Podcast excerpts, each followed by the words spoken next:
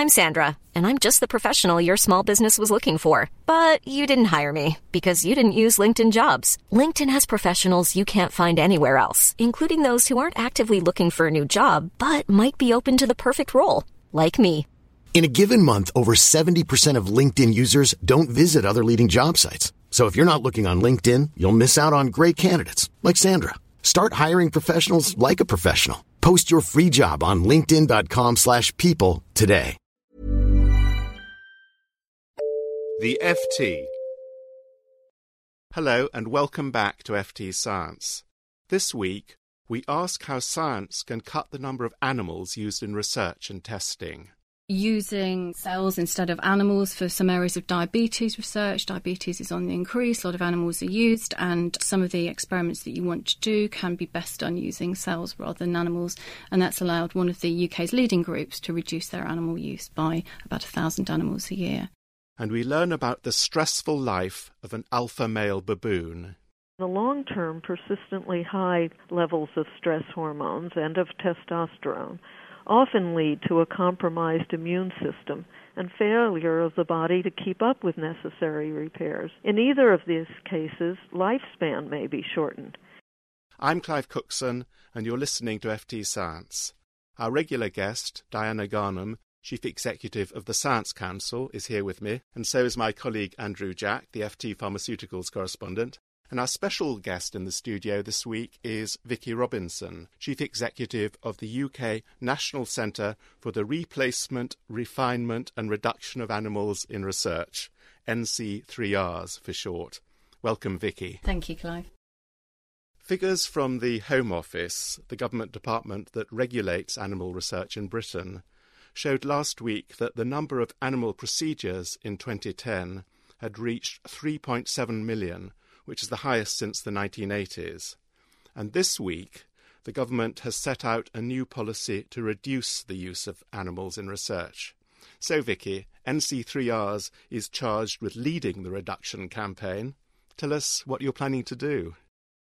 Well, we're going to be leading it from uh, a scientific perspective. We think the only way that you can really make a difference to reducing animal use is to engage scientists who really are at the frontiers of knowledge, uh, science, and technology, and try and engage them in the activity of reducing animal use. And I should say, it's not just about reducing animal use. Animals will continue to be used for lots of reasons. And I think it's about improving animal welfare as well. So that's equally important to the NC3Rs.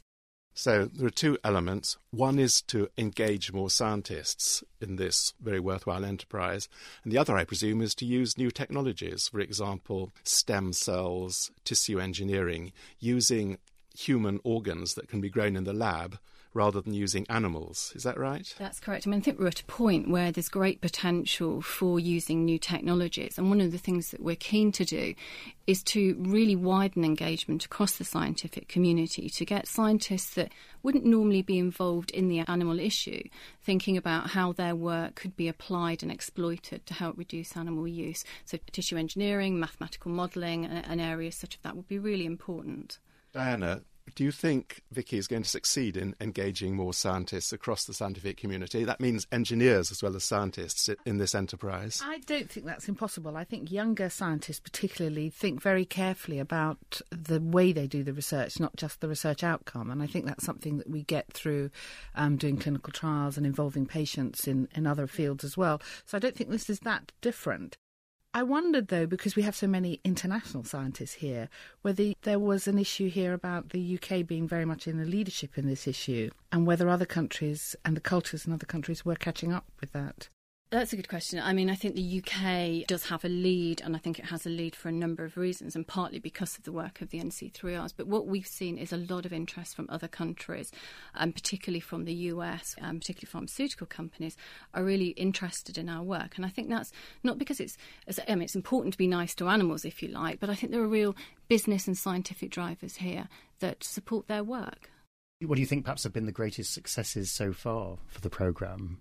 I think the thing I'm most proud about actually is really being able to get scientists to champion this agenda. I think traditionally it's always been seen as an anti vivisection agenda, a soft science agenda, and I think we've got some of the UK's leading scientists involved in our agenda, and I think I'm most proud of that. And what we've seen from that is real reductions in animal use in particular areas. Uh, for example, some of the people we support able to reduce their animal use by around about 1,000 animals a year in their own research programmes and have also seen the benefits of doing that to the science, providing you know much better models and tools to really underpin some of the research that they're doing. One or two procedures, uh, for example. So using cells instead of animals for some areas of diabetes research. Diabetes is on the increase. A lot of animals are used, and um, some of the experiments that you want to do can be best done using cells rather than animals, and that's allowed one of the UK's leading groups to reduce their animal use by about a thousand animals a year. Other examples: pulmonary embolism, a real problem, no treatment. We're funding researchers at Imperial College that would have several years ago used 200 animals per experiment. They're now using 15 because of the work we've been doing. And give us the names of some of these leading scientists who are supporting your work it's not just individual scientists, it's some of the major research funders, for example, the Wellcome Trust, the MRC, the BBSRC. You know, they're big funders that carry a lot of clout. We work with the learned societies, the Society of Biology, for example, and very different industry sectors, pharmaceutical sector, GSK, AZ, Unilever, and so on. Well, one person who has put his name to it is Lord David Sainsbury, the former science minister, isn't that right? David Sainsbury has been a fantastic champion for the NC3Rs. He was responsible for establishing the centre. He's a great supporter of animal research but understands the benefits of what we do.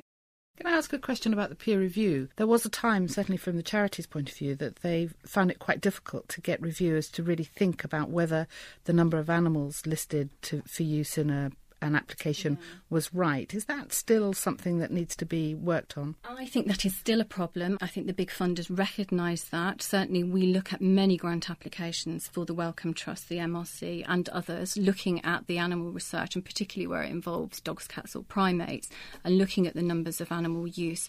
But I think across the board, scientists need to be better in terms of designing experiments and thinking about the number of animals that they use. And we have a big programme of work where we're really helping scientists do that and provide better resources and tools to assist that process. What is the attitude of the anti vivisectionists, the hardcore mm. opponents of using animals in research at all? What do they think of your work?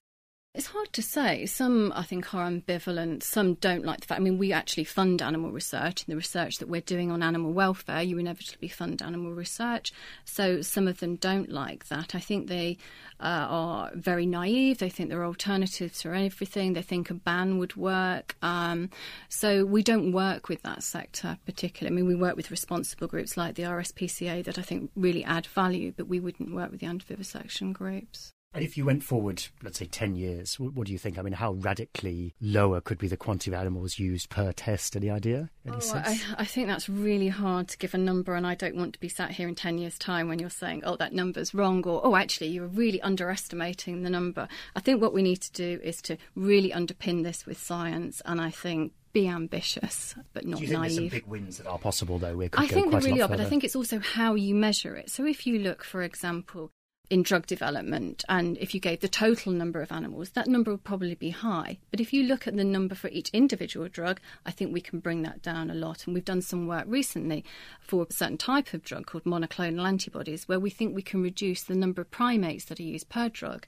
by about 64%. And we've been working with big pharma across the world to really try and put that into practice. Well, let's hope it works.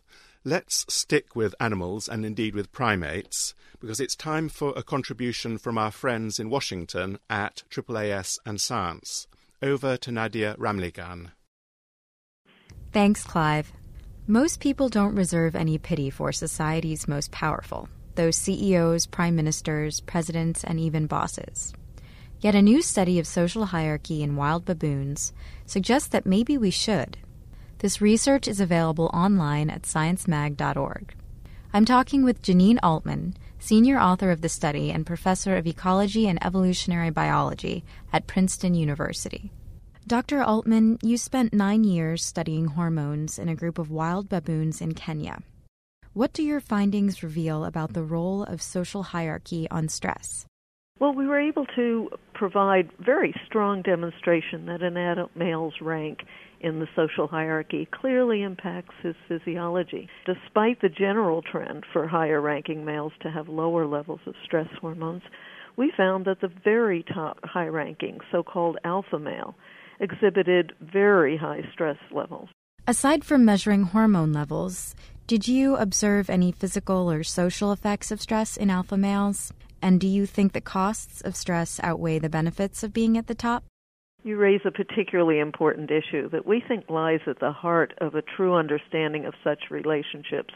We've long known that high rank confers major advantage in access to mate in baboons and many other structured societies. And we've shown that this advantage translates into high paternity success, sometimes very much higher for the top ranking than even for the next ranking, the beta male. However, the amount of fighting and the amount of sexual consortships, both of which are very energetically challenging for baboons, were much higher for the alpha males than the beta males. So at least in this situation, it argues for ecological energetic stressors. So do these and other potential costs outweigh the benefits of being top ranking? The alpha strategy is probably a high risk one, but sometimes one with a high payoff. In the short term, high levels of fighting do incur risk of lethal wounds, for example and time just spent in aggression and sexual behavior may come at a failure to spend enough time feeding and maintaining the body.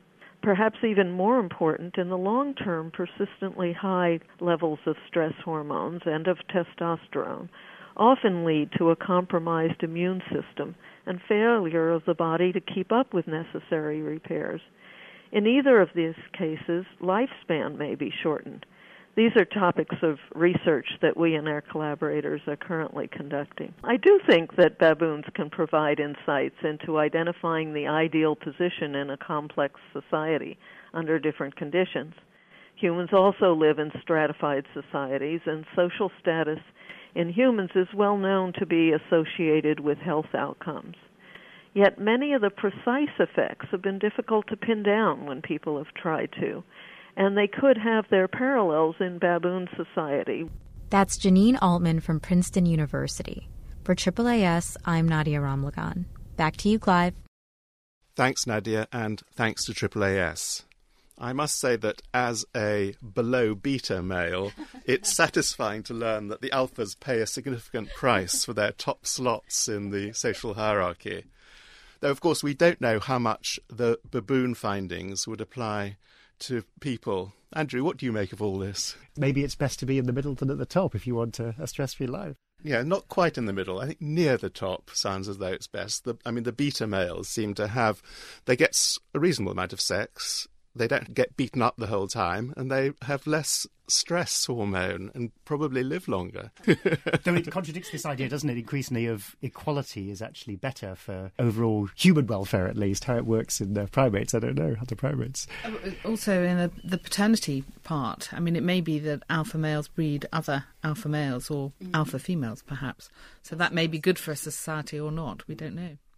And we mustn't forget that to be slightly more serious, the people at the bottom of human societies do suffer more stress than than those near the top and live shorter lives and are less healthy for reasons that are not only to do with poverty but also probably to do with social inequalities.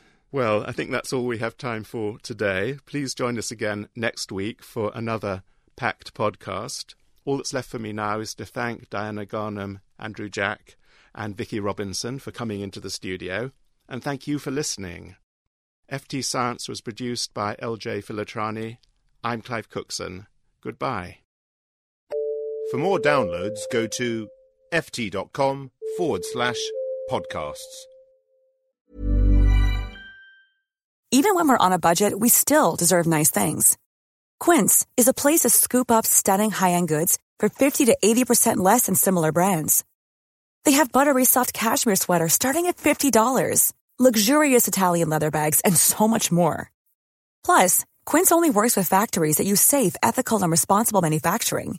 Get the high-end goods you'll love without the high price tag with Quince. Go to quince.com slash style for free shipping and 365-day returns. When you need mealtime inspiration, it's worth shopping Kroger, where you'll find over 30,000 mouthwatering choices that excite your inner foodie. And no matter what tasty choice you make, you'll enjoy our everyday low prices, plus extra ways to save, like digital coupons worth over $600 each week. You can also save up to $1 off per gallon at the pump with fuel points. More savings and more inspiring flavors make shopping Kroger worth it every time. Kroger, fresh for everyone. Fuel restrictions apply.